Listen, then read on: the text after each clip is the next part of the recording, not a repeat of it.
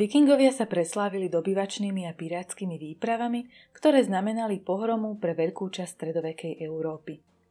Zároveň však boli schopnými moreplavcami, ktorí pre vtedajších Európanov objavili neznáme krajiny, hlavne v oblasti Severného Atlantiku. Usadili sa na Orknejach a Fajerských ostrovoch. Ich pozornosti neušiel ani ostrov Island a svoje osady založili aj v Grónsku, odkiaľ sa dostali až do Severnej Ameriky. Ich osídlenie v Grónsku však skolabovalo. Prečo sa to stalo?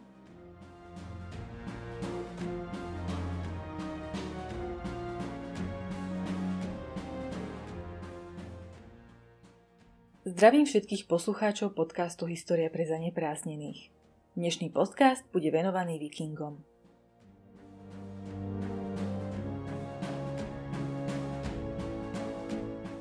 Vikingovia by nikdy neosídlili Grónsko, ak by sa predtým neusadili na ostrove Island. Prví škandinávski osadníci prišli na ostrov Island už niekedy okolo roku 860. Väčšina z nich boli migranti z Norska. Práve z Islandu smerovala ďalšia expanzia škandinávcov do Grónska a odtiaľ do Ameriky.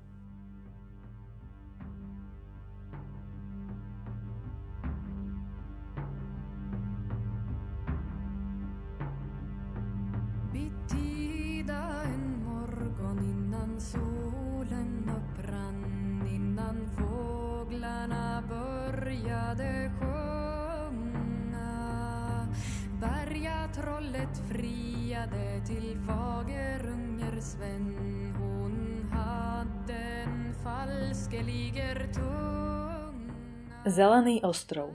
Niekedy sa objavenie Grónska považuje skôr za náhodu, ako za premyslený čin, i keď vzdialenosť medzi oboma ostrovmi je len okolo 300 kilometrov. Prvým potvrdeným vikingským osadníkom na ostrove bol dobrodruh Erik Červený. Za zločiny v Norsku sa najskôr uchýlil na Island, no keďže sa jeho konfliktná povaha naplno prejavila aj tu, musel ostrov na tri roky opustiť. Vyplavil sa na severozápad, až sa dostal do Grónska. Pobudol tu tri roky a vrátil sa na Island. Ostrov nazval Gronland, teda zelená krajina, aby prilákal ďalších osadníkov. Erik nemusel byť s názvom ďaleko od pravdy, pretože klíma v stredoveku bola výrazne teplejšia a zhoršovať sa začala až od 13. storočia. Erik založil v Grónsku tri osady.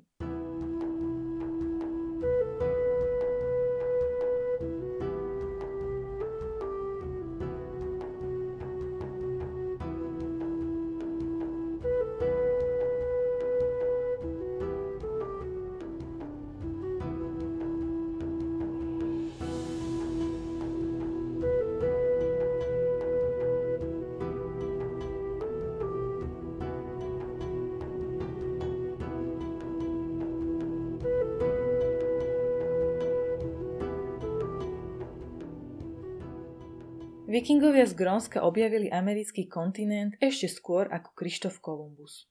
Vzdialenosť medzi ostrovom a kontinentom nie je príliš veľká. Prvým vikingom a pravdepodobne aj Európanom, ktorý vystúpil na breh neznámeho kontinentu, bol syn objaviteľa Grónska, Leif Erikson. Grónsky vikingovia sa na nový kontinent plavili častejšie, aj keď nemali potenciál založiť tú stabilnú kolóniu. Archeológia potvrdila vikingské osídlenie poloostrova Newfoundland, keď sa podarilo objaviť ich osadu pri Lanzy Meadows. Toto miesto slúžilo ako akýsi oporný a logistický bod. Pre obdobie do 14. storočia existujú písomné správy o pomerne čulých hospodárskych kontaktoch medzi Grónskom a Novým svetom.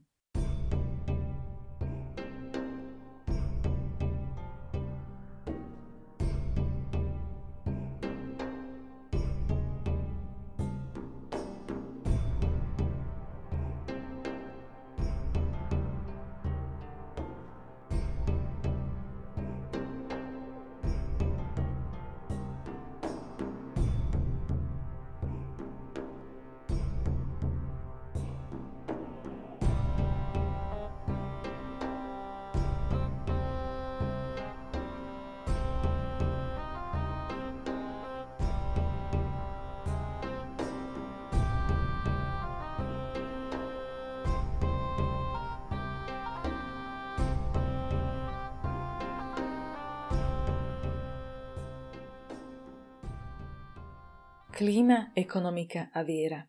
Osady v Grónsku v istom časovom momente zanikli. Čo bolo príčinou kolapsu spoločnosti? Kde urobili norskí osadníci chybu? Pravdepodobne ide o ukážkový príklad kolapsu, ktorý mal viacero príčin. Vyčerpanie zdrojov, škody na prírodnom prostredí spôsobené človekom, zmena klímy, zlyhanie elít, vojnové konflikty a ekonomické faktory. Najjednoduchšia teória vysvetľuje zánik norskej populácie v Grónsku zmenou klímy. Podľa archeologických nálezov, ale aj podľa analýzy klimatických zmien vieme, že v 10. až 12. storočí bola v Grónsku oveľa miernejšia klíma ako dnes. Výrazné klimatické zmeny a chladnejšie podnebie tzv. malej doby ľadovej nastali na začiatku 15. storočia, keď končia aj vikingské osady v Grónsku. Nóri prišli v Grónsku v podstate do nedotknutej krajiny s obmedzenými zdrojmi, ktoré však dostačovali na slušnú obživu.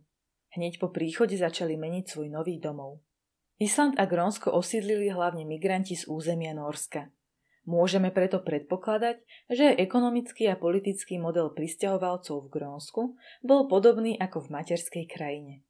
Základom ekonomiky vikingov nebolo pirátstvo a obchod, ale podobne ako u iných národov poľnohospodárstvo. Nóri chovali kravy, ovce, kozy, ošípané a kone.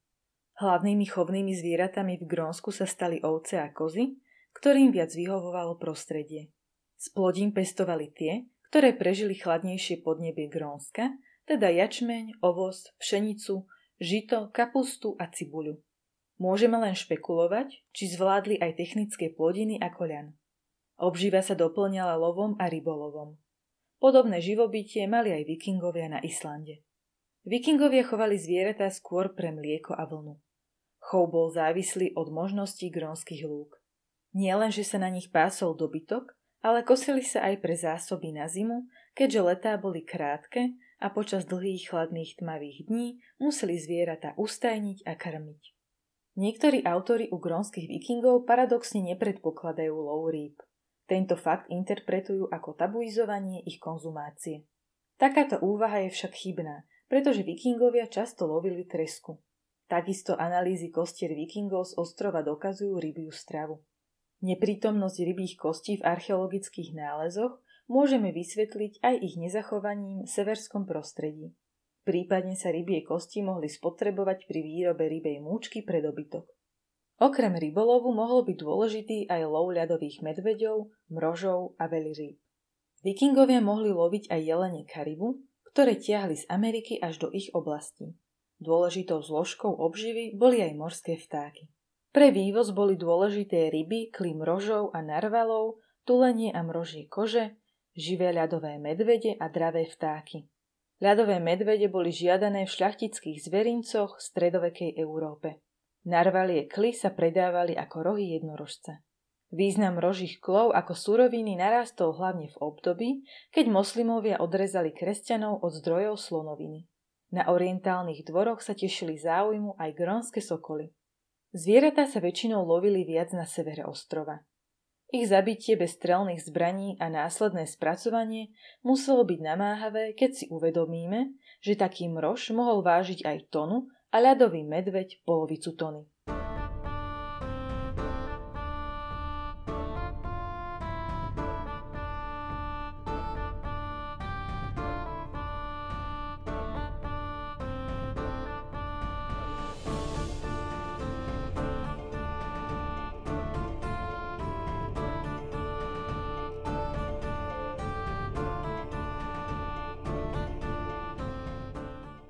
Ekologická kríza?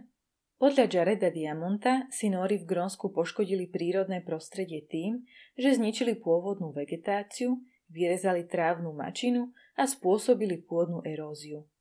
Hneď po príchode začali krajinu odlesňovať, či už pre vytvorenie pastvín, alebo pre potrebu stavebného a palivového dreva. Pomerne rýchle spotrebovanie dreva viedlo k hľadaniu jeho nových zdrojov. Pravdepodobne ho dovážali z Ameriky, Týmto importom však nepokryli celú spotrebu. Drevo sa snažili nahradiť trávnou mačinou, ktorú používali aj ako stavebný materiál, zároveň však opäť zvyšovali pôdnu eróziu. Narušenie vzácnej pôdy spôsobovali aj privezené domáce zvieratá pri pastve. Nedostatok dreva sa prejavil aj v iných oblastiach života. To viedlo k zníženiu efektivity aj inde.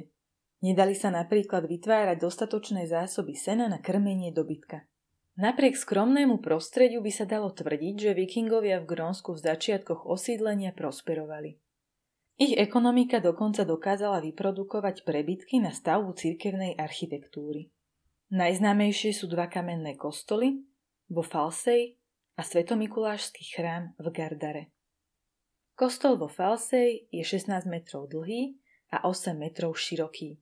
Katedrála v Gardare má úctihodné rozmery dĺžku okolo 28 metrov a šírku 16 metrov. V priestore tejto katedrály vítalo návštevníkov 25 kompletných mrožích a 5 narvalých lebiek. Miesto bolo zároveň sídlom biskupa. Stavby mali pozitívny aj negatívny dopad na grónsku spoločnosť. Na jednej strane jej dodávali tak potrebné pocity spolupatričnosti a nádej, na druhej strane vyčerpávali krehké zdroje ostrova. Obyvatelia Grónska museli medzi sebou spolupracovať, samostatný jedinec by nemal šancu prežiť. Ich spoločnosť by sme teda mohli označiť za komunitnú. Ľudia museli kooperovať pri poľnohospodárskych prácach, pri love, ale aj pri výpravách za drevom do Ameriky alebo za obchodom. Mohli by sme dokonca povedať, že boli odsúdení na spoluprácu. Napriek spolupráci sa už na začiatku osídlenia prejavila spoločenská nerovnosť. Napríklad vodca prvej výpravy Erik Červený zabral so svojou rodinou najlepšiu pôdu. Spolupráca prebiehala hlavne v rámci jednotlivých statkov, kde získali dominantné postavenie niektorí náčelníci. Títo robili kľúčové rozhodnutia, pričom ich motivovala predovšetkým vlastná prestíž, ktorá bola často v rozpore s potrebami celej vikingskej spoločnosti, a to aj pre obdobie viacerých generácií. Písomné pramene však tvrdia opak a opisujú Grončanov ako svárlivých. Na kostolnom cintoríne v Bratalide sa okrem klasických hrobov nachádzal aj jeden masový. Na kostrach sa našli stopy násilia. Nóri v Grónsku nevytvorili jednotný štát s byrokratickým, súdnym a mocenským aparátom. Jednotliví náčelníci medzi sebou súperili, prípadne uzatvárali dočasné koalície. Príčinou grónskeho úpadku mohlo byť aj to, že vzájomná spolupráca sa odohrávala skôr na lokálnej úrovni a nepatrila k všeobecnému spôsobu spolunažívania. Grónsku spoločnosť označujeme ako eurocentrickú.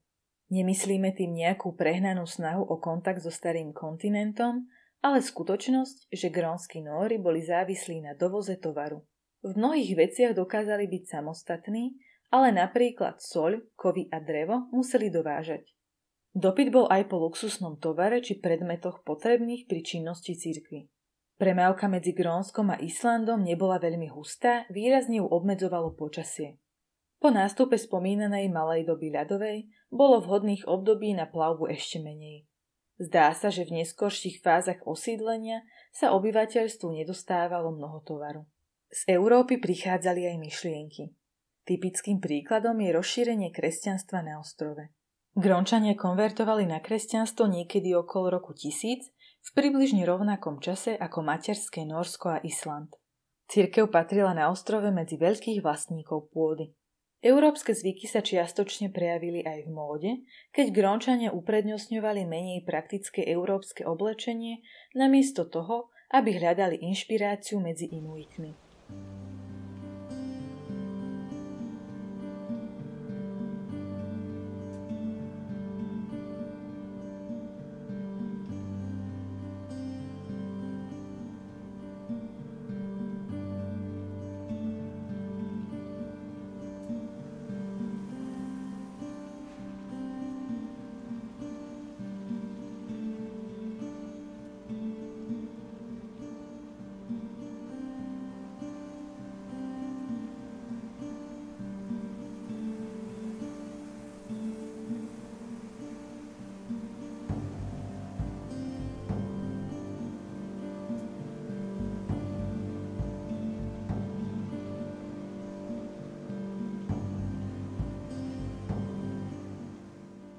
Nepriateľstvo Inuitov Vikingovia neboli na Zelenom ostrove sami. Spolu s nimi ho osídľovali aj kmene Inuitov, prípadne iné pôvodné obyvateľstvo. na vzťahoch s eskimáckými inuitmi môžeme dokumentovať ďalšiu vlastnosť grónskej spoločnosti – konzervatívnosť. Inuiti mali takisto podiel na zániku vikingského osídlenia v Grónsku. Nevieme s určitosťou povedať, či bol ich vplyv priamy alebo nepriamy. Ale určite môžeme tvrdiť, že boli akousi premárnenou príležitosťou, pretože Nóri sa mohli od nich minimálne poučiť, ako prežiť v chladnom prostredí. Ako ostatné indiánske kultúry polárnych oblastí, aj oni lovili skoro všetky druhy zvery. V obžive Inuitov bol dominantný lov veľrýb. Vzhľadom na podmienky dokázali uživiť pomerne veľkú populáciu. Nosili domov viac mesa, ako ho mali na svojom stole vikingovia. Nóri hlavne v období dlhých a tmavých zím trpeli nedostatkom palivového dreva. Eskimáci využívali v zime svoje snehové iglu a kúrili veľrybím a rybím tukom. Tulenie kože používali na stavbu kajakov, zatiaľ čo vikingovia stavali lode zo vzácneho dreva. Vikingovia sa určite s nejakým domorodým obyvateľstvom stretli, pretože sa o tom vyskytujú zmienky v písomných prameňoch. Inuiti sa v nich označujú ako skrílingovia. Z prameňov sa zdá, že ich vzájomný vzťah bol negatívny. Existujú informácie o útoku skrílingov na západnú osadu. Dôkazom konfliktu sú aj obavy spálených vikingských fariem. Vzájomné styky dokazujú aj nálezy norských predmetov na inuitských lokalitách, dokonca aj na miestach, ktoré vikingovia nemuseli navštíviť. Môže ísť o akúsi formu suvenírov. Paradoxne neexistuje veľa inuitských predmetov na norských lokalitách. Niektorí bádatelia si preto myslia, že Nóri schopnosť Inuitov ignorovali.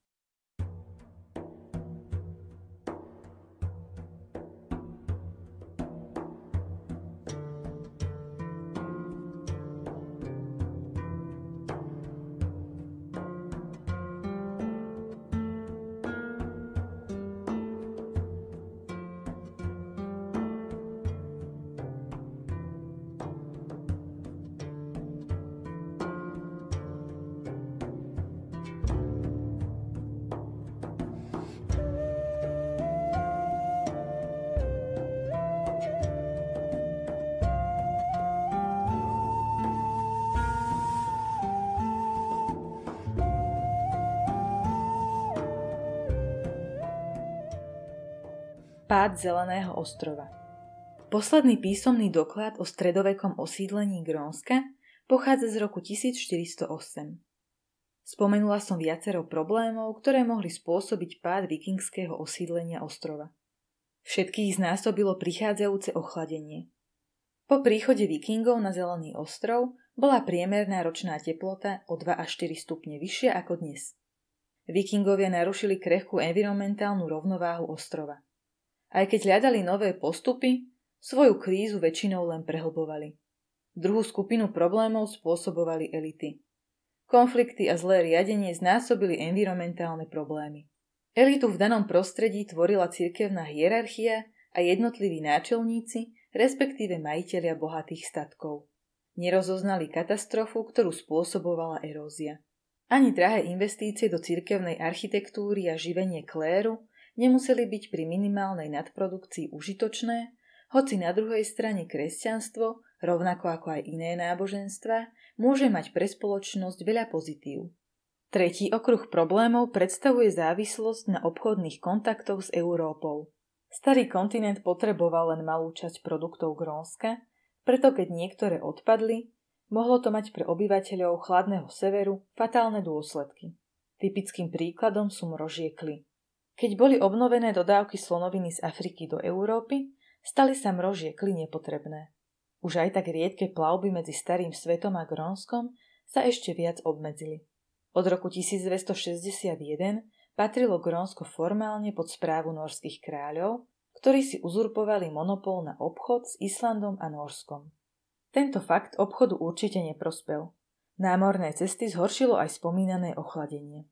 Napriek tomu, že kontakty so starým svetom upadali, do Grónska mohol byť v poslednej fáze vikingského osídlenia zavlečený aj mor. Táto choroba sa prvý raz objavila na Islande medzi rokmi 1401 a 1402 a následne sa mohla dostať aj severnejšie. V podstate by stačil jeden nakazený človek, prípadne potkan s blchami, ktorý by zaniesol nákazu aj do Grónska. Ďalšiu skupinu problémov spôsobili Inuiti. Ich pôsobenie na kolaps vikingskej spoločnosti v Grónsku bol priamy aj nepriamy. Medzi oboma etnikami zjavne dochádzalo ku konfliktom. Strata len niekoľkých desiatok bojaschopných mužov mohla byť pre malú grónsku spoločnosť fatálna. Vieme napríklad o prepade vikingov Inuitmi v priestore západného osídlenia. Zahynulo 18 mužov a dvaja chlapci. Tento možno pre niekoho malý konflikt znamenal stratu 5% aktívnych dospelých lovcov. Konzervatívne správanie vikingov viedlo k ignorovaniu možností, ktoré im ponúkali Inuiti. Eskimáci totiž dokázali v Grónsku prežiť aj po kolapse grónskej spoločnosti. Bol dôvodom pradávny rasizmus alebo iné kultúrne a náboženské prekážky. Prečo grónske vikingské osady zostali v mnohých ohľadoch tak konzervatívne, zostane asi navždy záhadou. Pád vikingov v Norsku prišiel na rozdiel od kolapsu veľkých civilizácií v tichosti. Možno si blížiaci sa koniec obyvatelia uvedomovali. Prečo však nič neurobili? V tomto prípade by sme možno nemali podceňovať skutočnosť, že sa v akejkoľvek veľkej a rozmanitej skupine ľudí môže objaviť spoločná túžba po skoku z útesu. O vikingoch v Grónsku si môžete prečítať aj v najnovšej knihe Branislava Kovára Sila zániku, kolapsy starovekých a stredovekých spoločností.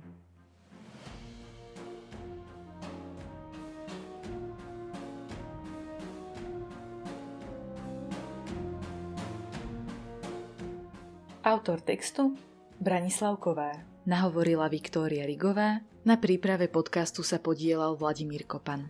Podcast vznikol vďaka spolupráci občianskeho združenia Herodotos a History Webu.